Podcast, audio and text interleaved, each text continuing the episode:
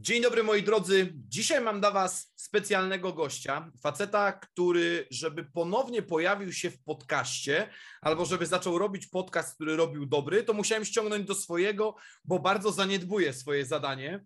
E, przed Państwem człowiek, który porządkuje chaos, więc nie wiem, czy nie powinienem powiedzieć Mr. Chaos. E, Tomek Ciosek, Tomek więcej zaraz opowie o sobie sam. Witaj Tomku. Czołem Patryku, dzień dobry Państwu. Bardzo ciekawe wprowadzenie. E, człowiek, który porządkuje chaos, nie powinien chyba się nazywać człowiek chaos, tylko antychaos, jeśli już, ale może to była taka mała przygryzka do tego, że nie zapanowałem nad podcastem i musiałeś mnie niewybrednymi słowy do swojego zaprosić. No właśnie, i teraz słuchaj, bo zawsze zadaję inne pytanie, ale dla ciebie mam przygotowaną bombę. O kurde. Tomek, czy ty wiesz, czym jest reguła zaangażowania i konsekwencji? Wolałbym chyba, żebyś ty ją zdefiniował. Dobra, to z jednym z założeń tej reguły jest między innymi to, że czym e, w szerszej publice wygłosisz jakąś swoją deklarację, mhm. tym prawdopodobnie chętniej się z niej wywiążesz. I ja bym teraz chciał od ciebie jasnej deklaracji, kiedy wróci podcast dziadu. I przy okazji zdeanimizowałeś mój wpis facebookowy sprzed paru dni a propos dziada. E, dobra, słuchajcie, e, mogę z, jak to było najpierw, najpierw jest deklaracja, potem zaangażowanie, tak? Więc deklaracja 2.21.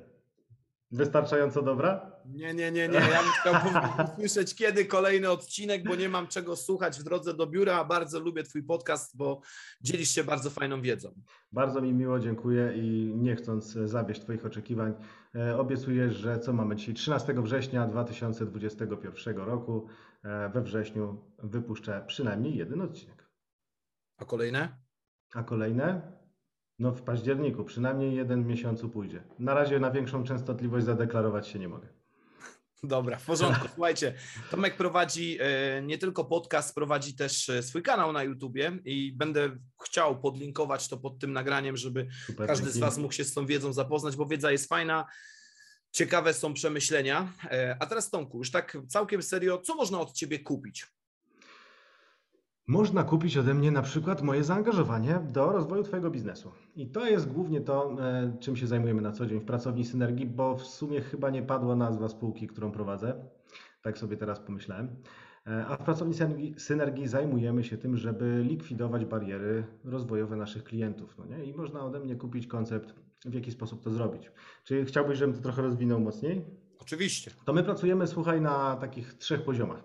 E, ten taki poziom dla, nazwijmy to, e, organizacji, które już weszły e, dalej, to jest taki poziom, w którym wiemy, że ona działa, że ona ma ustawione struktury, działa w sposób powtarzalny i może się skalować, prawda? Bo chcemy uniknąć sytuacji, w której skalujemy chaos. Skalowanie chaosu najczęściej prowadzi do bankructwa, a to jest rozwiązanie, którego naszym klientom nie rekomendujemy. Oni oczywiście też nie bardzo chcą w tą stronę zmierzać, więc idziemy w kierunku e, uporządkowania. Ale no właśnie, na czym polega ten trzeci level? Jeśli mamy już e, trzeci, bo są trzy, więc jeśli już mamy tą uporządkowaną organizację, to zastanawiamy się, w jaki sposób można pomóc jej się rozwinąć. E, I zastanawiamy się razem z właścicielami, co oni w ogóle chcą z tym zrobić. Czy oni chcą, żeby ona była duża, żeby na przykład funkcjonowała na rynku międzynarodowym, na rynku ogólnopolskim, na rynku lokalnym, bo do każdego z tych podejść trzeba troszkę inaczej się przygotować. Jeśli chcemy być naprawdę duzi, e, warto zastanowić się, skąd wziąć w tym momencie pomysły i fundusze na rozwój. Tam wchodzi już taki model, którego używają firmy międzynarodowe, model rozwoju kapitałowego, poszczególnych rund finansowania, zapraszania kolejnych inwestorów do swojego biznesu. Natomiast to wszystko musi być z kolei poparte E, tym, że ten biznes działa coraz lepiej. Czyli pierwsza rzecz to jest to, że on pracuje na co dzień, no bo jest uporządkowany, są klienci chętni na to, żeby kupować to, co ten biznes produkuje, czy usługi, czy produkty. Natomiast, żeby on był w stanie w kolejnych rundach finansowania pozyskiwać coraz to nowych inwestorów, to mimo wszystko e, on musi być coraz większy, ale nie musi być coraz szerszy. Czyli może mieć również model biznesowy coraz bardziej zagłębiony i pomagać swoim klientom na coraz to nowych E, polach, które są ze sobą powiązane i które wzajemnie się wspierają. I razem z nami e, klienci opracowują taki plan wzrostu. E, zastanawiamy się nad tym, na których etapach, jak ten biznes powinien być wyceniany, ile potrzeba pieniędzy z zewnątrz, żeby ten biznes rósł i jak na danym etapie powinien wyglądać właśnie ten rozbudowany model biznesowy, żeby wspierał ten plan, który sobie założyliśmy. I to jest mniej więcej ten trzeci etap. Jeśli zejdziemy oczko niżej, bo mamy nieuporządkowany biznes, no to trzeba go najpierw uporządkować, prawda? To jest ten etap, w którym musimy sobie jasno powiedzieć, że podział odpowiedzialności w firmie jakiś musi być. Właściciel nie może za wszystko odpowiadać sam, znaczy ostatecznie, jeśli jest firma mała, to i tak za wszystko potem sam odpowiada finansowo. Natomiast e, jeśli tą odpowiedzialnością za poszczególne działy biznesu nie podzieli się razem ze swoim zespołem, to do niczego dobrego nie będzie prowadziło. Tu mamy też świetny przypadek sprzed lat. Myślę, że e, wielu Twoich e, oglądaczy i słuchaczy e, zna filmę Procom. Ona jednak padła Między innymi z tego powodu, że szef wszystkich szefów e, sam osobiście dokonywał wszystkich przelewów powyżej 3000 zł, a nie zauważył, jak utopił kilkaset milionów w ropie na wschodzie. No to jest kwestia gradacji, mm, kwestia gradacji, e, jakby to powiedzieć, zaangażowania. No, więc na tym etapie ustawiamy organizację, żeby działała jak dobrze naoliwiony zegarek. Ustawiamy w niej e, strukturę, organizację, ten początkowy model biznesowy, to żeby właściciel mógł odciąć się niejako od codziennych planów.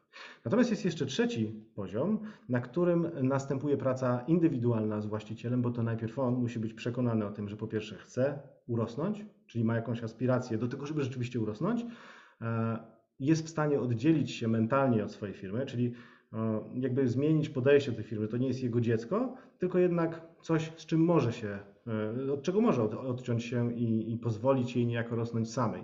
Samej w rozumieniu, no bez jego oczywiście codziennego zaangażowania i to głównie na tym polega ten pierwszy poziom. To są więc trzy rzeczy, które, e, trzy poziomy tego samego de facto, co można ode mnie kupić. Czyli ten pierwszy poziom zawsze zaczyna się od wzbudzenia tej świadomości właściciela, tak? Dobrze rozumiem? Cały Zgadza się. Bez niej cała reszta nie ma sensu. A dlaczego? No, dlatego, że jeśli właściciel nie ma takiego e, drive'a, prawda, rozmawialiśmy o tej książce niedawno, nie ma takiego drive'a do tego, żeby, żeby pchać całą organizację do przodu, no to e, pracownicy, którzy przyjdą do, do pracy, sami na to nie wpadną po prostu. Tak? Ktoś musi być tym liderem. To przywódca jest niesamowicie ważny w każdej organizacji. Okej, okay, w porządku.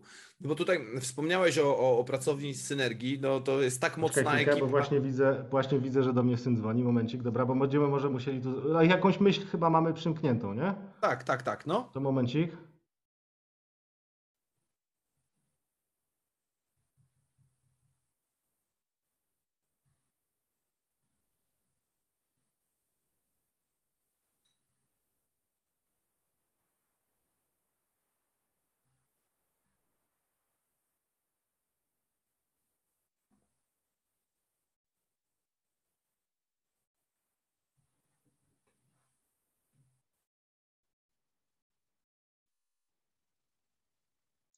Dobra, załatwiony temat. Nigdzie nie muszę jechać.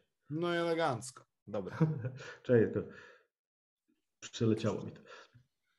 No dobra, kamera akcja, tak? Dobra, to jedziemy. No bo właśnie, bo wspomniałeś o pracowni synergii i tutaj czuję się zobowiązany dodać faktycznie, że to jest tak mocna ekipa, że mamy już drugiego reprezentanta, bo tu już mieliśmy pierwszego e, Wojciecha e, w jednym z odcinków. No i teraz Tomek, idąc tak dalej tym, co mówisz, to jakie najczęściej, gdybyś mógł powiedzieć, jakie najczęściej właściwie mają opory przed tym, żeby odciąć się od firmy, odciąć się od tego swojego dziecka? Wiesz co, no to jest, e, to jest głęboko zakorzenione, mam wrażenie, też w systemie, który odziedziczyliśmy po naszych rodzicach i dziadkach. E, nawet e, powstało takie polskie przysłowie. Mówiły jaskółki, że niedobre są spółki. I każdy z nas zna przynajmniej jedną historię kogoś, kto został, wiesz, oszukany przez wspólnika, e, ten wspólnik zabrał wszystkie pieniądze, zostawił gościa z długami, zwiał za granicę, słuch o nim zaginął, prawda?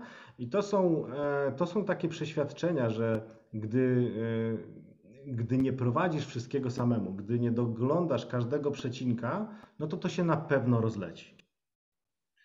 Mhm. I w ten sposób ciężko na takim koncepcie bycia e, samemu ze wszystkim zbudować coś dużego. Ja tu bardzo lubię takie porównanie, e, że jak sobie spojrzymy na listę Fortune 500, to nie znajdziemy tam żadnej jednoosobowej działalności gospodarczej. Po prostu stworzenie dużego bytu nawet na miarę ogólnokrajową, prawda? No to, to, to, co powiedziałem, to jest jakaś tam top of the top. Natomiast nawet na miarę ogólnokrajową nie jesteśmy w stanie zrobić porządnej firmy, która, e, która po prostu wisi na nas jako na właścicielach, no nie?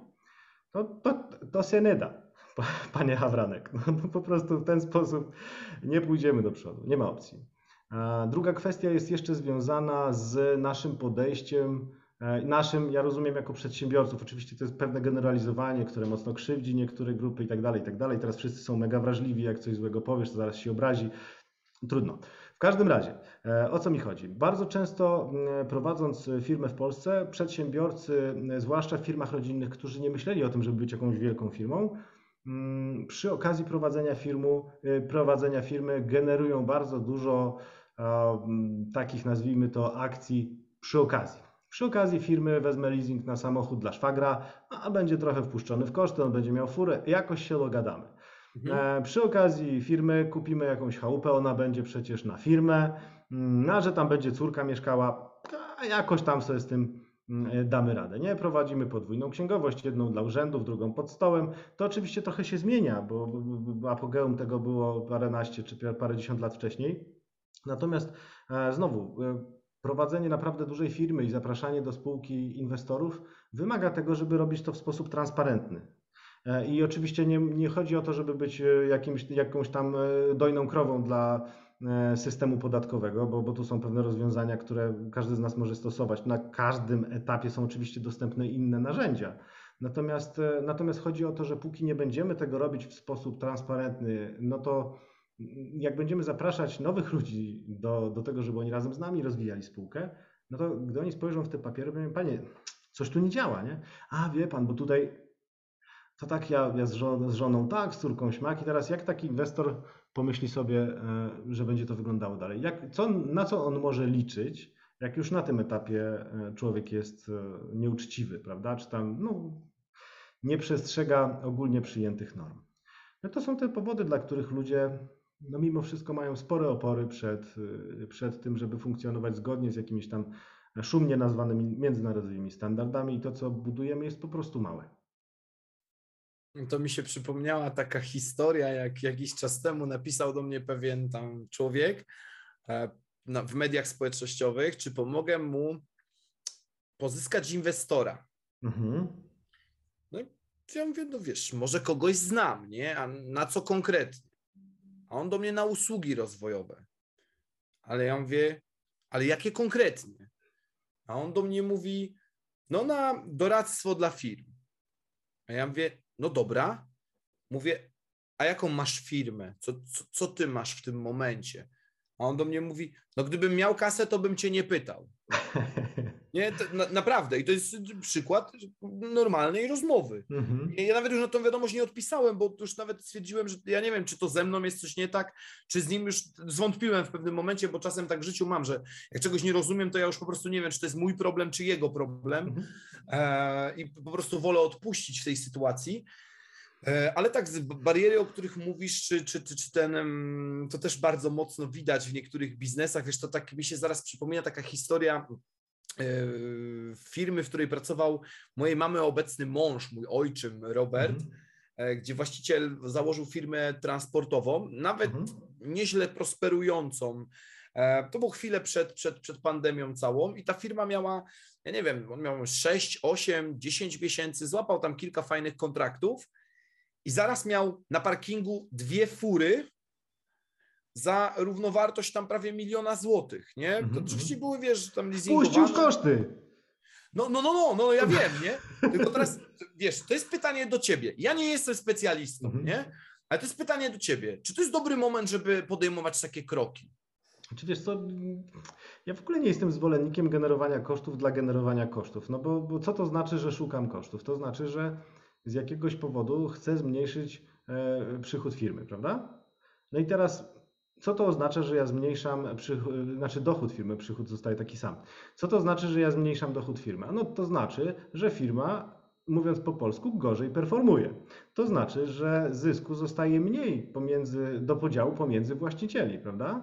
To znaczy e, długoterminowo, że jej wycena, kapitalizacja tak zwana, jest po prostu gorsza. Czyli de facto tego typu szukanie sztucznych kosztów no, oszukuje właścicieli.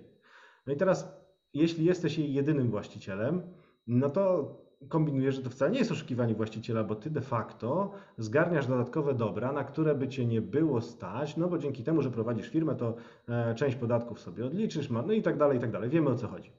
E, natomiast tego typu, e, tego typu zagrywki prowadzą do tego, że właściciel zamiast skupiać się na prowadzeniu biznesu i robić naprawdę dobrą robotę, rozwinąć tę spółkę do takiego poziomu, żeby wiesz, S-klasę mieć przed biurem nie dlatego, że szukasz koszty, tylko po prostu dlatego, że to jest jakiś promil Twoich przychodów, no po prostu już nikogo nie boli, no nie? No okej, okay, no jeśli, e, jeśli, jeśli przychód równy wartości jest klasy zarabiasz w ciągu 10 lat, to kupowanie takiej no jest słabym pomysłem. Natomiast jeśli dzięki temu, że robi firma to, co robi, taką S-klasę e, możesz zamówić, wiesz, 10 dziennie, no to już jest wtedy mniej dyskusyjny.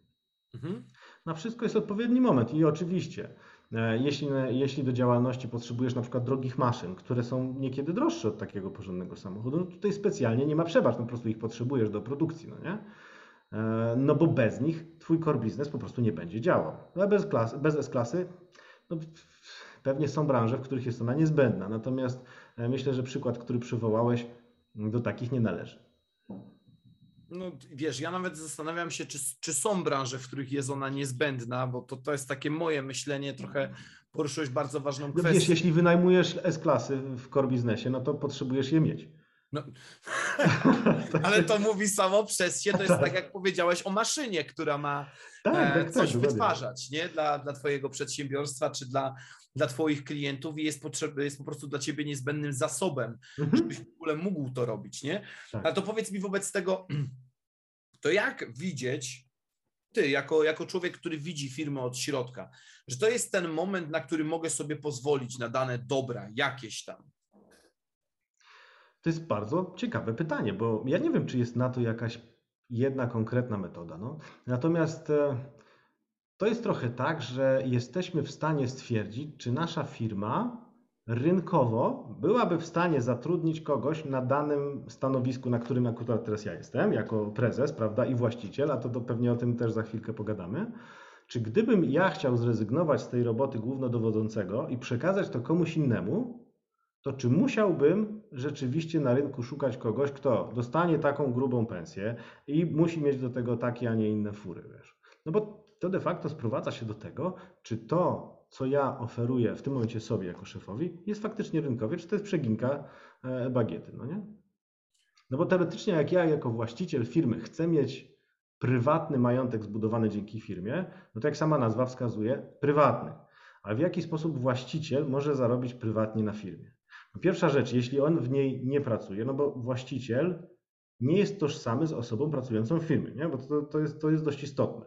Należy to rozróżnić i za mhm. chwilkę może powiemy dlaczego. Natomiast jeśli on nie pracuje w firmie, to w jaki sposób może zarobić prywatnie dzięki firmie? No dzięki wzrostu, wzrostowi wartości jego udziału w firmie, które może po prostu sprzedać na rynku, albo dzięki dywidendzie, którą ta firma na jego rzecz wypracuje. No nie? Mhm. Każdy inny sposób zarobienia na firmie jest w jakiś sposób y, no, naruszeniem ogólno panujących zasad. No, nie? no i teraz może taki właściciel też pracować w firmie. Może zajmować niej po prostu robocze stanowisko, być e, najczęściej jest, jest po prostu w zarządzie w jakiś tam sposób. No, nie? no więc on wtedy, jako że jest w zarządzie, po prostu y, pracuje jako pracownik, zarabiając pieniądze na podstawie, to akurat może być umowa menedżerska, czy w ogóle umowa o pracę, czy E, powołanie do zarządu, no tam mamy kilka możliwości. Natomiast warto kierować się tutaj podejściem takim, czy to są po prostu rynkowe e, zasady, czy też nie. Jeśli ja na rynku nie jestem w stanie wynająć specjalisty e, na to stanowisko, który nie będzie miał tej S-klasy, jak już do niej nawiązujemy, no to znaczy, że to jest rynkowe. Nie? A jeśli nie, no to znaczy, że gdzieś tam przeginam bagietę. No dobra, a wspomniałeś o tej, o tej różnicy właśnie, którą chciałbym, chciałbym ten, o tym właśnie czy pracuję, e, jeżeli dobrze pamiętam, to sformułowałeś, że czy pracuję we firmie, czy, czy, czy, czy, czy jak to było? Wspominałeś o tym, że zaraz do tego wrócimy. Być może. Wiesz co, rola właściciela i pracownika. O. To ja powiem Ci, to ja Ci opowiem taki przypadek z, z co my mamy dzisiaj, wrzesień, w lipcu. E, jeden z moich klientów e, miał taki ciekawy przypadek, bo mm, w kilku chłopa ludzie założyli firmę, robiącą bardzo ciekawe rzeczy. Oczywiście, jakie nie powiem. Natomiast y, to nie ma większego znaczenia. Nie? Załóżmy sobie, że jest e, czterech kumpli, oni zakładają firmę. I rzeczywiście na początku to jest tak, że pracują na niej po godzinach. Nie? Ona sobie tam trochę urosła, już zaczęła mieć jakiś, jakąś trakcję, klienci kupują e, to, co oni sprzedają i realnym jest taki scenariusz, w którym oni rezygnują ze swojej dotychczasowej pracy i zajmują się tylko budowaniem swojej działalności. Już ich na to może być stać, nie? Mhm. No i teraz pytanie, w jaki sposób podzielić to wszystko. No bo tak, jeden chce siedzieć tam 24 na dobę, bo akurat taką ma rolę, drugi e, pracować chce tam dwie godziny w tygodniu, natomiast wsadził w tą spółkę kasę, a inni nie wsadzili, bo on miał, a tamci nie mieli. E, trzeci ma z kolei jakiś indywidualny know-how, którego tamci nie mają i oprócz tego, że jest właścicielem, oprócz tego, że jest w zarządzie, to jeszcze na dodatek jest w stanie szkolić zespół z tego, czego inni nie wiedzą. No i jak to pogodzić, bo to jest przecież, wiesz, no misz masz niesamowity, no nie? No i teraz e, jeden z konceptów był tak, w naszej jeszcze innej firmie, e, dawno temu. To był bardzo zły pomysł, wszyscy nam go zwracali, ale nie, no, my byliśmy mądrzy. E, no to wyglądała sytuacja w ten sposób, że doszliśmy do wniosku, zresztą ci ludzie też, że będą rozliczać każdy projekt niezależnie. Mamy projekt X, ja do niego włożyłem taki, taki zasób, ty taki, ty śmaki, a ty owaki, to mniej więcej ustawiamy zakres procentowy, a potem te projekty rozliczamy. No i te projekty, wiesz, mnożą się w liczbie, potem robi się tak niesamowity chaos, że de facto nie wiadomo o co chodzi, wszyscy się kłócą i nic dobrego z tego nie wynika. No i teraz po prostu warto usiąść sobie na tyłku na początku, zanim do, do takiego czegoś podejdziemy i zastanowić się, jakie my w, tych, w tej firmie i w poszczególnych projektach w ogóle mamy role. Pierwsza nasza rola to jest rola właściciela. I jeśli założyliśmy, e, założyliśmy firmę, każdy z nas ma ileś tam udziałów, bo się umówiliśmy. Ja mam 5%, ty 70%, ja 20%, jakkolwiek, prawda? Łącznie muszą się składać na starcie na 100%, zresztą zawsze na 100% się składają. To, mm, no to jest jakiś podział. I teraz rola właściciela jest w zasadzie żadna. Ty czekasz na dywidendę i nic więcej. Mhm. Jako właściciel nie masz względem firmy w zasadzie żadnych obowiązków. Oczywiście, jeśli chcesz, żeby ona się rozwijała, no to, no to przechodzimy poziom dalej. E, czy jako właściciel musisz pracować tam, wiesz, 9 to 5? No, no, nie musisz, chyba że się tak umówimy. No ale jeśli pracujesz tam na etat, to znaczy, że jesteś nie tylko właścicielem, ale pracownikiem. No dobra, jakim pracownikiem? Bardzo możliwe, że jesteś pracownikiem na cały etat, który na przykład jest na starcie w swojej firmie, jest i sprzedawcą, jest marketerem, jest dowożącym projekt, produkt, no bo coś sprzedasz, chociażby tak, tak jak u Ciebie, nie? Sprzedasz szkolenie, to znaczy, że jesteś sprzedażowcem. Potem to szkolenie musisz dowieść, to znaczy, że jesteś człowiekiem merytorycznym do roboty. Po prostu idziesz i dowozisz to, co twój dział handlowy sprzedał. Następnie musisz to rozliczyć, potem na przykład zwindykować, e, wyciągnąć od klienta rekomendacje, czyli jesteś w dziale obsługi klienta. No, nie? no i e, w dużych firmach to są oddzielne działy, w których pracują oddzielni zarządzający działem i oddzielni ludzie na stanowiskach liniowych, którzy, którzy po prostu zajmują się, żeby dowozić poszczególne procedury codziennie. Nie?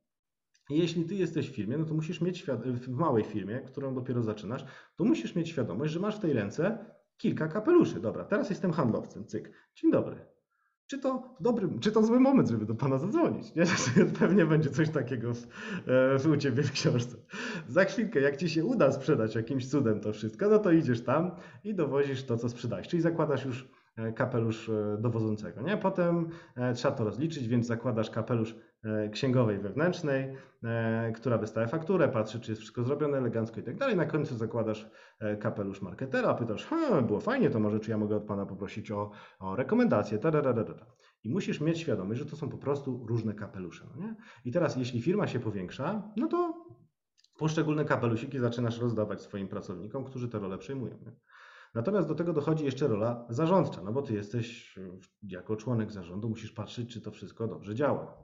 Więc tych ról de facto jest całkiem sporo w małej firmie. No nie?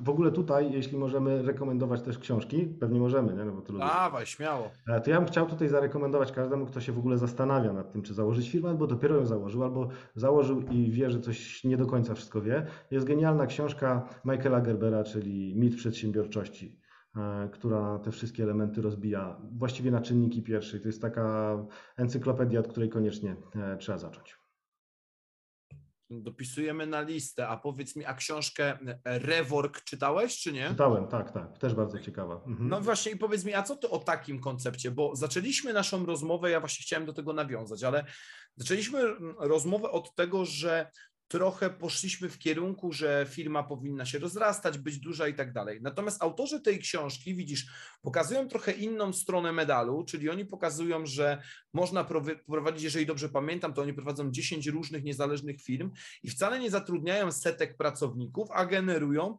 bardzo fajne obroty. Co to o takim podejściu sądzisz? Wiesz co, myślę, że nie dopowiedziałem w takim razie początku, bo to nie chodzi mi o to, że każdy musi generować czy tam budować dużą firmę. Ja mówiłem o tym, że my mm, w takich sytuacjach bardzo chętnie pomagamy. No nie? To nie oznacza, że trzeba działać tylko i wyłącznie w ten sposób. E, bo oczywiście możesz mieć e, małą firmę, która pracuje sobie e, z jakimś bardzo wąskim gronem klientów na przykład, albo być w ogóle, wiesz, firmą, która dostarcza rozwiązania dla kilku klientów, masz e, duży wolumen sprzedaży na wysokiej marży i to wystarczy zupełnie do, wiesz, do, pełnego, do pełnej szczęścia, do pełni szczęścia Twojego życia. Natomiast to jest pytanie e, tutaj następujące. Przede wszystkim o aspiracje, czyli co Ty byś w ogóle chciał, no nie? No bo jeśli chcesz robić małą firmę, a robisz dużą, to się źle z tym czujesz, no bo to trochę jakby odbiega od tego, co Cię interesuje. Jeśli z kolei chcesz robić dużą, a masz małą, to czujesz permanentną frustrację, że to nie działa tak, jak Działać powinno. No i kluczem w tym wszystkim jest to, żeby zdać sobie sprawę z tego, co chcesz i działać w tym kierunku, czyli żeby była ta zgoda pomiędzy, e, pomiędzy chęcią i faktyczną realizacją, bo wtedy masz taki większy spokój wewnętrzny, no nie? E, I czy mała firma jest zła? Nie, absolutnie. Wydaje mi się, że to równie dobrze. Jeśli masz taką chęć, potrzebę, taki plan, taki cel, super. Są też ludzie, którzy, wiesz, budują różne firmy tylko po to, żeby za chwilkę je sprzedać dalej, no nie? To jest też jakiś model, model pracy i w nim może im to wychodzić całkiem nieźle, z tego sobie żyją. E, potem czy pytanie, czy człowiek, który sprzeda wiesz, swoją firmę, którą rozbujał do jakiegoś tam niedużego e, pułapu, sprzeda ją gdzieś na rynku za parę milionów złotych, dowie się, że za parę lat ta firma będzie warta parę dziesiąt. Czy on czuje gdzieś tam dół, e, ból w dołku, że, że wiesz, że go sprzedał ją za szybko? Nie wiem, ale być może jego umiejętności właśnie są na tym początkowym etapie. No nie? I nawet jakby starał się podziałać tej firmie dalej, to nic z tego by nie wyszło. A przejął ją ktoś, kto umiał rozwinąć, e, zbudować, mm, zeskalować i wtedy ona działa. Każdy ma jakąś swoją koncepcję na życie. No to powiedz mi a propos skalowania biznesu, bo to jest takie, takie, takie pytanie, które trochę chodzi mi po głowie, kiedy rozmawiam z Tobą i kiedy zdecydowałem się, jak gdyby zdecydowaliśmy się, że chcemy nagrać ten podcast i mhm. wiesz, mam cały czas w głowie te kapelusze, tą metaforę, nie?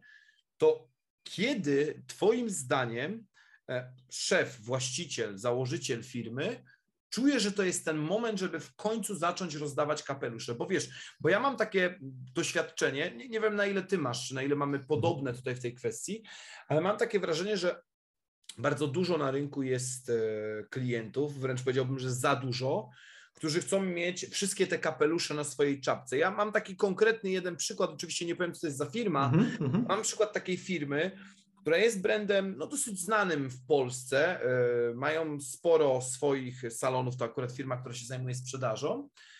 E, I tam właściciel zatrudnia pracowników, nawet niezłych na swoje mhm. stanowiska, ale na wszystkim chce trzymać łapę. To jest tak, jakby ci mhm. dał ten kapelusz, ale jeszcze pilnował na twojej głowie, czy ten kapelusz na pewno dobrze leży, nie? To nie wiem, czy, czy ja dobrze używam tej metafory. Kiedy jest ten moment, że właściciel powinien zacząć rozdawać te swoje kapelusze, zacząć się dzielić? Czy wiesz co, w momencie, gdy zatrudniasz ludzi, to, to już jest ten moment, w którym rozdajesz kapelusze, no nie? No bo de facto e, po to ich zatrudniasz, nie po to, żeby mieć więcej roboty, no bo może inaczej, jeśli zatrudniasz pracownika po to, żeby mu pokazywać palcem, e, co ma robić, to jest tak naprawdę zatrudnianie takiego białkowego robota, no nie? Mhm. Do, chyba nie do końca o to chodzi. No i teraz, jeśli masz kogoś, kto, kogo non-stop kontrolujesz, rozliczasz z każdego, z każdego ruchu, to ten człowiek e, no, w życiu nie weźmie na siebie żadnej odpowiedzialności. Więc e, ty tak naprawdę jako właściciel, który w ten sposób działa, nigdy nie, nie będziesz miał wolnego czasu, prawda? Nigdy nie będziesz miał wolnej głowy. A jak pojedziesz na, na wakacje, to mm, albo będziesz wisiał na telefonie i codziennie ich sprawdzał, albo wiesz, odpalasz na komórce kamery, czy przypadkiem każdy pracuje i klika, albo w niektórych firmach są takie kretyńskie programy, które, wiesz, zliczają się liczbę ruchów myszką, liczbę kliknięć, nie? I tam chłopaki kombinują. To, co widziałem, że wiesz, jeden idzie do łazienki, to drugi na dwie myszki działa. Oczywiście praca żadna, ale rusza myszką, no to znaczy, że pracuje, wiesz, no dochodzimy do jakichś takich absurdów, e, że na, o, na przykład można podobno położyć położyć myszkę na, na zegarku, no nie? I wtedy ta tarcza ci się kręci i myszka odbiera to jako laser, wyłapuje te ruchy i wtedy wiesz, to masz Słuchaj. sytuację, w której Mam tip, mam tip dla wszystkich, którzy tego słuchają i chcą skorzystać z genialnej rady Tomka. Nie musicie mieć zegarka nawet. No Moja dobra. była dziewczyna, która jak będzie słuchać tego podcastu, to będzie wiedzieć, że ona to ona. Pracuje w jednej firmie i jak to ona zawsze mówiła, że ją rozliczają z tak zwanej gotowości do pracy. Aha. Ona bardzo często pracowała w trybie home office i coś, co mi najbardziej imponowało w jej pracy, to było to, że ona potrafiła wstać z łóżka, odpalić laptopa o godzinie 7.58 i o 8 godzinie wrócić do łóżka. I była gotowa do pracy. Stary, i o co chodziło? Okazuje się, że jest program, on się nazywa Mouse coś tam, który imituje ci ruszanie kursorem, który rusza ci kursorem przez jakiś tam czas. Także nie musicie mieć nawet zegarka, sprawdźcie sobie, co to jest za program. Ale wiesz, właśnie ten rozwiązanie z zegarkiem było odpowiedzią na odpowiedź firm na takie programy, o których mówisz, bo to już jest pomału blokowane, wiesz, bo to jest taki, Okej. to jest wyścig zbrojeń, słuchaj. No, to w sumie no tak. dobra, ale jakby y, wracając do, do tego, od czego zaczęliśmy, prawda? Jeśli nie rozdajesz tych kapeluszy w kontekście nie tylko zadań, ale też jakiejś odpowiedzialności, oczywiście progresywnie, to, no to w życiu nic z tego dobrego nie będzie. Będziesz miał po prostu armię, armię robotów, którzy y, przestaną pracować, gdzie się schowasz za rogiem. Nie? Mhm. No więc y, pytanie, kiedy te mm, kapelusze rozdawać? Najczęściej jest tak, że w momencie, gdy widzisz, że masz, nie masz czasu, to jest trochę za późno. Nie? No bo y, potem kolejny etap jest, to sobie kogoś zatrudnijmy, żeby zrobił za nas robotę. Bierzemy kogoś, Mhm. mniej lub bardziej z łapanki, bo najczęściej wtedy nie ma czasu i wierzymy w to, że on następnego dnia już będzie wszystko umiał. Nie? No to się nie da. To się nie da. Bardzo dużo przedsiębiorców, zwłaszcza na początku swojej pracy, ma dużo wiary w ludzi, e, chociażby takiej, że jak zatrudnią kogoś, to myślą, że to będzie ich klon. No bo przecież on by do tego tak podszedł. Drodzy Państwo, tak nie będzie. No I rzeczywiście proces zatrudniania człowieka do firmy nie bez kozery nazywa się proces. To nie jest e, telefon do pracuj.pl czy czegokolwiek innego, e, żeby przyprowadzili człowieka na następny dzień. To jest trochę bardziej skomplikowana sytuacja i, i też mamy różne firmy na rynku, które po prostu robią lepiej lub gorzej, przeprowadzają cały proces zatrudniania ludzi, a z kolei e, z jakiegoś powodu nawet te lepsze dają gwarancję na to, że taki człowiek coś tam po jakimś czasie będzie w stanie zrobić i nie zrezygnuje. No nie? No więc y, jeszcze jakby podsumowując, kapelusze trzeba rozdawać na tyle szybko, żeby ci ludzie byli w stanie czegoś y, dokonać, zanim będzie za późno. No i trzeba mieć dla nich przygotowany też plan. To znaczy oni muszą mieć jakiś koncept, znaczy ty jako właściciel musisz mieć koncept na, na onboarding ludzi, oni muszą wiedzieć, co mają robić. E, W ogóle idealnie by było, jakby mieli dość wąski zakres y, odpowiedzialności, no bo jeśli będą ludźmi od wszystkiego, co bardzo często jest nagminne w małych firmach, to jest bardzo duża szansa, że no, nic dobrego z tego nie wyjdzie, nie? To poczekaj, to trochę parafrazując Twoje słowa, to takie pytanie mi się nasunęło teraz. e, Czyli Twoim zdaniem zatrudnianie pracownika w sytuacji, w której czuję, że ja już nie wyrabiam z pracą, że potrzebuję, żeby ktoś mnie odciążył, jest już trochę krokiem za późno, tak czy nie? Tak, tak, tak. Znaczy, to jest wtedy krok konieczny, ale to nie oznacza, że ten krok za chwilkę cię odciąży. On cię i tak dociąży jeszcze bardziej, no nie? Mhm. To, to jest wiadoma sprawa. Natomiast no, ważne jest, żeby ten właśnie zaplanować sobie, nie? co będzie się działo w przyszłości.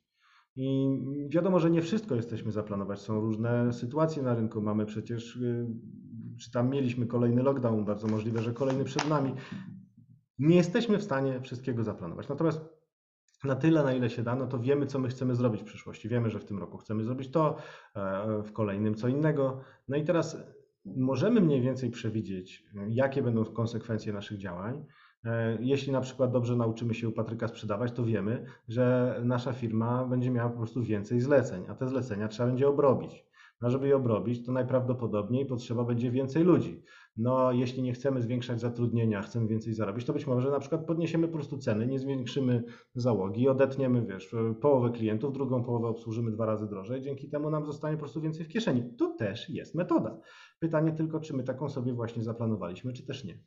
To wszystko sprowadza się tak naprawdę do realizacji przyjętej koncepcji e, na jakiejś strategii mimo wszystko, nie? W końcu dochodzimy do tego słowa, że, że, nie, wszystko, e, że nie wszystko musi dziać się spontanicznie i ad hoc. Pewne rzeczy wymagają przemyślenia. No wiesz, mi chodzi cały czas po głowie to, o czym gadaliśmy sobie kuluarowo, czyli sama kwestia odcięcia właściciela od firmy. Mhm.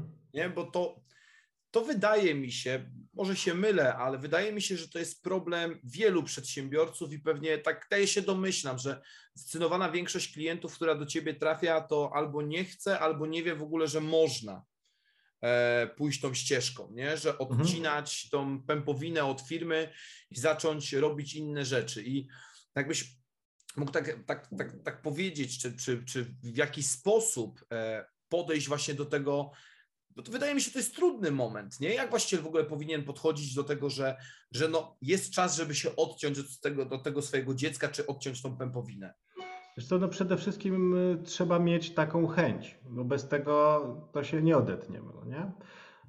I jeśli my jako właściciele sobie taką chęć zinternalizujemy, nazwijmy się, tylko po prostu będziemy wiedzieli, że my de facto docelowo chcemy odciąć się od tej firmy i robić inne rzeczy po prostu, prawda? No bo to odcięcie się od firmy e, często społecznie postrzegane jest po prostu jako to, że gościu leży, e, firma pracuje i jemu lecą pieniądze z nieba. No to jest bardzo rzadki obrazek, tak na dobrą sprawę. No, najczęściej jest tak, że jak właścicielowi się faktycznie uda odciąć od firmy operacyjnie, nie? operacyjnie, to on na przykład pracuje nad tym, żeby znaleźć dla niej kolejnego partnera, który umożliwi mu ekspansję zagraniczną, albo e, gania w poszukiwaniu inwestorów, którzy pomogą sfinansować kolejną fazę rozwoju, którą sobie zaplanował wcześniej. A kiedy zaplanował? No wtedy, kiedy e, może powierzyć zespołowi e, codzienne działania związane chociażby właśnie ze sprzedażą, z obsługą klienta, z działaniami marketingowymi, no i z całą resztą, chociażby wiesz, nawet tych działań administracyjnych, które w, jeśli firma rośnie, po prostu rosną też. No i e, poza właścicielem takich przemyśleń związanych e, no właśnie z, z ekspansją, z połączeniem z inną firmą, czy właśnie z wzrostem kapitałowym, nikt tego za niego nie zrobi. Nie?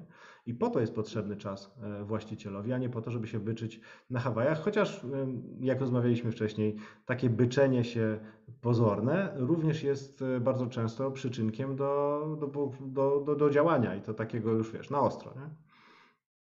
Tutaj można by przytoczyć masę przykładów, ale jeszcze jedno pytanie chodzi mi po głowie, mhm. które może być niezrozumiałe dla osób, które będą tego słuchały i ten, bo użyłeś słowa e, działania operacyjne. Ja akurat kiedyś usłyszałem w życiu ten podział na działania strategiczne i operacyjne, ale to chciałbym, żebyś rozwinął tą myśl, no bo to jest jak gdyby też jeden z obszarów Twojej specjalizacji. Czym, czym one się od siebie różnią? E, e, okej, okay, dobra. E, to najbardziej ogólnie działania strategiczne planują działania operacyjne. Nie? Po prostu działania operacyjne wynikają z naszej, z naszej strategii. Nie? To jest trochę tak, że gdy przychodzimy sobie do, do, do pracy, to czeka na nas jakaś to-do lista, mam nadzieję, a nie, a nie pełen, wiesz, spontan. Nie? Co ja dzisiaj będę robił? Pff, nie mam pojęcia, to może wymyślę. Natomiast e, przychodzimy do pracy, to mamy najczęściej przygotowany plan działań, czy przez nas, czy przez jakiegoś e, szefa. No generalnie wiemy, co będziemy robić, nie? I te działania najczęściej, znaczy te działania sprowadzają się po prostu do realizacji jakiegoś planu. I możemy powiedzieć, że to są działania operacyjne. One na przykład związane są z tym, że dzisiaj jako sprzedawca muszę zadzwonić do iluś tam potencjalnych klientów, i sprawdzić, czy to, co mam, w jakiś sposób może im ułatwić życie, żeby oni właśnie chcieli to ode mnie kupić, prawda? I ja dzięki temu realizuję swój plan, a oni swoje cele, nie? Jeśli siedzę sobie w dziale dowożenia, no to, to ja wiem, że dzisiaj na przykład e, muszę e, pójść do klienta, ponieważ zostało sprzedane mu szkolenie, ja dzisiaj muszę je wygłosić zgodnie z odpowiednim planem, który został e, wcześniej wymyślony. Ja idę na to szkolenie, nie wymyślam go na, na żywo, no nie? No bo dlaczego? Dlatego, że ktoś z działu który przygotowuje szkolenia, dał mi do tego materiały, powiedział mi, jak wygląda procedura e, takiego, takiego szkolenia, wiesz, jakie są poszczególne kroczki, od czego powinienem zacząć, nauczył mnie prezentować i tak dalej, i tak dalej, i tak dalej. Nie, czy to są te działania operacyjne, które powodują, że firma na co dzień działa, przynosi pieniądze, znajduje klientów i daje utrzymanie wszystkim tym, którzy w niej pracują. Działania strategiczne to te działania, które, nad którymi najczęściej siedzi albo właściciel, albo zarząd, albo zarząd i właściciel, bo to nie zawsze musi być to samo. I to są te działania, które określają mm, bardzo, nazwijmy to zgrubnie, miejsca, w których ta firma będzie się znajdowała za, za nie wiem, za pół roku, za rok, za pięć lat, za dziesięć lat. Wszystko zależy od, od tego, jak bardzo daleki horyzont w ogóle chcemy sobie chcemy sobie narysować. I oczywiście horyzont, który rysujemy sobie za 10 lat, będzie dużo mniej szczegółowy niż ten, który rysujemy za miesiąc. No nie? No bo za miesiąc to my wiemy, że mamy konkretne cele do zrealizowania, a za 10 lat to są kierunki, w które prawdopodobnie chcielibyśmy iść, o ile oczywiście świat nie zrobi, e, wiesz, fikołka do góry nogami, który zresztą e, niedawno był zrobiony. E, no tak, i dzięki tym działaniom strategicznym my jesteśmy w stanie wymyślić, jakie operacje potrzebujemy. No bo być może potrzebujemy na przykład pięciu nowych sprzedawców, a być może potrzebujemy na przykład kupić firmę, która na danym rynku już funkcjonuje, działa i e, ten skok, który chcemy zrobić, będzie po prostu szybszy. Nie? Mhm. No dobra. To już tak zbliżając do końca naszej rozmowy, bo bardzo dużo rzeczy się pojawiło, ale takie jedno pytanie mi jeszcze szczególnie chodzi po głowie. Jakie najczęściej widzisz błędy w zarządzaniu właśnie swoją firmą, w zarządzaniu przedsiębiorstwem? To to mogłeś zadać wcześniej, to bym, wiesz, sobie zrobił jaką, jakąś gradację. Ja się rozkręcam. Dobra, dobra, rozumiem. Wiesz co, to co bardzo często nie działa jest według mnie działanie w chaosie. To mhm. znaczy, to też trochę o tym rozmawialiśmy wcześniej w ramach e, kularów. Jak sobie spojrzymy na strony każdej firmy, no to wszystkie firmy są generalnie takie same. Mhm. E, każda z nich jest wyjątkowa, każda z nich, e, jak to tam było wczoraj? Rodzinna, rodzinna. Jest rodzinna, oczywiście, e, zapewnia rozwój tam dynamiczny w młodym zespole, ale to bardziej akurat jest w zatrudnieniu. Ma najlepszą na świecie obsługę klienta i jakość za rozsądną cenę. I, i, to, a, jest indywidualna obsługa klienta, no i oczywiście jest też to, od czego zaczęliśmy, czyli elastyczna. Nie? Mhm. E, e, to, to są jakieś frazesy, których używamy, no bo wiadomo, że każdy z nich może być użyty bardzo pozytywnie i wiele z tych cech jest pożądanych na rynku, prawda? I każdy klient chce być traktowany indywidualnie, chce, żebyś podszedł do niego w sposób, e, w sposób elastyczny i tak dalej. Chociaż z drugiej strony, jak idziesz do fryzjera, to jednak chcesz, żeby on cię obciął tak jak, tak jak cię obcina, a nie zgodnie z jakąś swoją filozofią, prawda? I wychodzisz stamtąd dziwnie. Jeśli kupujesz samochód, to chcesz, żeby on był jednak w miarę powtarzalny, a, a nie żeby kierownicę miał na przykład z tyłu, prawda? I, I, trzy koła, bo czwartego nie dokręcili, bo akurat dzisiaj mechanik miał taki, a nie inny pomysł. Nie, no więc to jest, to mi się troszkę wszystko kłóci. Natomiast e, wracając jeszcze do tej elastyczności, bo, e, bo od tego zaczęliśmy, jeśli nie mamy przemyślane, jak ma coś wyglądać, to my jesteśmy bardzo mocno elastyczni, ponieważ za każdym razem wymyślamy wszystko od nowa. I z punktu widzenia klienta on nie dostanie powtarzalnego elementu, a z punktu widzenia na, nas jako właścicieli biznesu spędzamy nad y, obsługą tego klienta, nad przygotowaniem oferty, nad dowiezieniem jej, po prostu mnóstwo czasu. E, generujemy niepotrzebny chaos, tracimy czas, tracimy pieniądze, a ostatecznie nie jesteśmy pewni wyniku, który temu klientowi dowieziemy. Więc to jest jeden z elementów, który chciałbym e, wymienić, czyli, e, czyli po prostu działanie w sposób e, niepowtarzalny, tak? czyli, czyli chaotyczny. A druga rzecz jest taka, e, z tych, które mi się wydają najpoważniejsze, czyli jeśli już coś wymyślimy, jeśli już coś założymy, mamy jakieś ustalenia, jakieś cele, to weryfikacja, czy my idziemy w tym kierunku, degraduje się w czasie. Przez pierwsze dni my wszystko sprawdzamy, jest ok, jest ok. Po tygodniu to już tak mniej dokładnie sprawdzamy. Po dwóch tygodniach to już mało kto o tym pamięta, a po trzech tygodniach to już w ogóle wszyscy zapomnieli, że był jakikolwiek plan, nie? Bo to jest niezapisane, to jest niespisane i odpowiedzialny za projekt e, w ogóle o tym zapomina, bo zajmuje się czymś innym. I to przypomina sytuację, w której mm, często znajdują się rodzice w stosunku do swoich dzieci.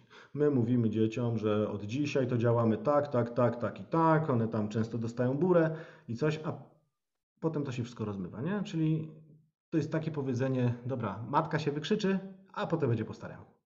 Mhm. I to są takie dwie rzeczy, które wydaje mi się, że e, by były podstawowe.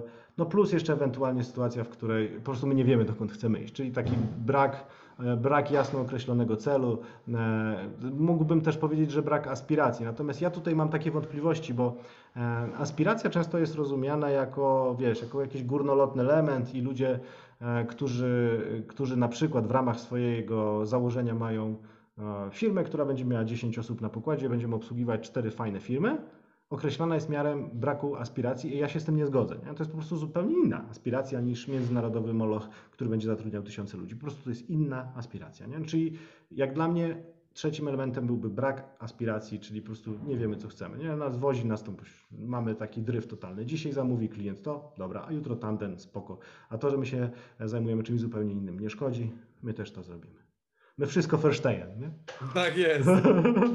Ale tutaj to jest taka, taka, taka dygresja. E, powiedziałeś bardzo ważnej rzeczy. To, to bardzo często jest też widać w standardach obsługi klienta. Nie? Bardzo często, mhm. że brak jasnych standardów obsługi klienta to jest coś, z czym ja się mierzę, e, doglądając te działy czy prowadząc szkolenia. Brak jasnych, klarownych standardów obsługi, przez to później, tak jak powiedziałeś, klient nie dostaje tutaj, ty przytoczyłeś powtarzalnego produktu, a ja bym powiedział, że klient nie dostaje powtarzalnej obsługi, czy, czy, czy, czy nie ma jasnych procedur mhm. działania, co jest bardzo często widoczne. Także tutaj jest pełna zgoda z, z tymi trzema takimi grzechami głównymi, które wymieniłeś. I na sam koniec, Tomek, mhm. E, jest cię dużo bezpłatnie, e, ale gdzie chciałbyś zaprosić naszych słuchaczy czy naszych oglądających, gdzie można jeszcze czerpać od Ciebie wiedzę? Gdzie, gdzie chciałbyś nas zaprosić jeszcze? To ja bym Was zaprosił w takie miejsce, gdzie w zasadzie można rozpocząć przygodę z, no, z całym tym elementem wzrostowym. Nie? No bo na, powiedziałem na początku, jak pytałeś, co można ode mnie kupić, nie? to mówiłem o tych trzech, e, trzech poziomach e, pomocy naszej jako firmy w kwestii pokonywania barier wzrostowych. To na etapie pierwszym e, jest ten chaos, nie? O, którym, o którym już gdzieś tam dzisiaj mówiłem. E, I razem z Wojtkiem, który już u Ciebie był, i z Maćkiem, czyli naszym trzecim wspólnikiem, przygotowaliśmy taki kurs planowania, produktywności, skuteczności działania po prostu. Nie? Nazwaliśmy go Przeżyj swój dzień po swojemu. Mhm. Mm, I tu mogę nawet opowiedzieć historię, skąd się wzięła nazwa, bo to jest myślę dość ciekawe. E, wiadomo, że każdy z nas chciałby przeżywać swój dzień po swojemu. Jest to niby taki banał, ale, ale tam jest trochę głębsza myśl. E, nie wiem, czy znasz takiego psychologa amerykańskiego, doktora Jordana Petersona, mhm. profesora nawet. I e, on ma bardzo, bardzo fajnych, e, dużo ciekawych takich treści na YouTubie. Ja bardzo lubię jego jedno określenie, gdzie on tak mówił o, z, dużym, z dużą emfazą o tym, żeby przygotowywać sobie plan dnia. Mówi, że jedną z podstaw takiego e, czucia się beznadziejnie jest to, że właśnie my nie mamy tych dni zaplanowanych i ty, ty, tak czujemy się po prostu, jakby nami tam rzucało od ściany do ściany. Mówi, zaplanuj sobie dzień. A a na, a, na, a na zarzuty, które dostajesz pod tytułem hej, ale ja nie chcę żyć zgodnie z jakimiś narzuconymi mi od góry rzeczami, ja chcę żyć fajnie, a plan to jest coś beznadziejnego. Mówi, to zaplanuj go tak, że jakbyś chciał go przeżyć. Po prostu wiedz, co masz robić, tylko zrób to po swojemu. Nie? Jeśli nie chcesz pracować 12 godzin, bo ci to nie sprawia frajdy, super, zaplanuj sobie 6 godzin roboty, a potem zdaj sobie na to jakąś nagrodę. Musisz, kurde, pograć na konsoli, to sobie pograj na konsoli, jeśli sprawia ci to radochę, no nie? Ale po prostu zaplanuj go tak, żebyś chciał go przeżyć. No i oczywiście w tym planie musi być odrobina jakiegoś zdrowego rozsądku, czyli jakichś obowiązków, a nie tylko sam, e, same przyjemności. No to, to jest jakby aksjomat, którego w ogóle nie należy podważać. No, nie? no mhm. i e, stąd się właśnie wzięło, żeby przeżyć ten swój dzień po swojemu, trzeba go sensownie e, zaplanować, a nie, a nie żyć w takim chaosie. E, tak, na, na wizji jesteśmy, żeby, żeby nie żyć w chaosie. I stąd się wziął koncept na nazwę e, kursu Przeżyj swój dzień po swojemu. Zapraszam Was na dzieńposwojemu.pl. Tam ten kurs można, można nabyć, jest rozpisany po kolei tam bodajże jest 13 lekcji, o ile dobrze pamiętam, w którym razem z Maćkiem i z Wojtkiem e, no, prowadzimy uczestnika tego kursu przez poszczególne obszary planowania związane z życiem prywatnym, e, z życiem zawodowym. W ogóle zaczynamy od tego, żeby ten nasz kursant zastanowił się, po co on, po co on chce to robić. No, nie? no bo nasza wewnętrzna motywacja jest e, mega istotna w tym wszystkim, tak? bo żeby dokonać jakiejś trwałej zmiany, a po to ten kurs y, wymyśliliśmy, żeby kursanci byli w stanie wprowadzić w swoim życiu trwałą zmianę i być po prostu weselszymi, szczęśliwymi ludźmi, no to, to trzeba sobie odpowiedzieć, po co ja to robię. No bo to jest, wiecie, no to jest jakby nie patrzeć y, ciężka praca, bo to się człowiek uczy nowych rzeczy, e, musi trochę zmienić swoje nawyki życiowe. Zresztą o nawykach jest oddzielna lekcja, którą prowadzi Wojtek, więc warto. E, zajrzyjcie na dzień po swojemu.pl. To są, to jest naprawdę fajny kurs, nie? Okej. Okay. No, mieliśmy mały pitch sprzedażowy, jak to w kanale e, poświęconemu biznesowi i sprzedaży. E, wspomniałeś o tym, że, że Wojtek już był, tak, no, Maciej jest w tym momencie tak aktywny w mediach społecznościowych na YouTubie, że wiesz, na razie go zapraszał jeszcze przez chwilę nie będę, ale jak tylko zaobserwuję spadek oglądalności, to będzie jak, jak Obawiam się, że nie przyjdzie. To Bo będzie jak- spadek oglądalności idzie raczej na minusie, czyli wzrasta. No, no nie, nie chodzi mi o aktywności. To, Nie, to, aktywności, przepraszam, mi też o to chodziło. Tak, tak, oczywiście. Dobra, Tomku, mega Ci dziękuję za to, że chciałeś się podzielić dzisiaj z nami swoimi spostrzeżeniami i dałeś całą masę przydatnej wiedzy, przydatnych tipów, e, które miejmy nadzieję posłużą każdemu, kto to będzie, kto tego będzie słuchał, kto to będzie oglądał.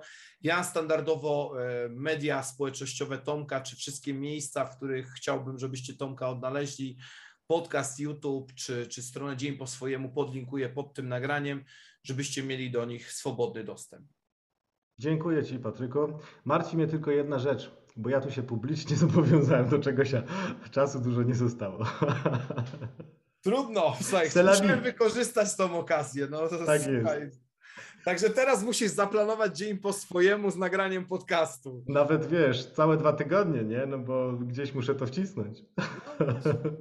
Zaplanuj Dziękuję dzień bardzo. po swojemu. Tak Dzięki jest. Tomek, trzymaj się, Dziękuję, cześć. dziękuję Państwu. Bardzo miło było e, z Tobą, Patryku, rozmawiać i mam nadzieję, że z tego skorzystacie.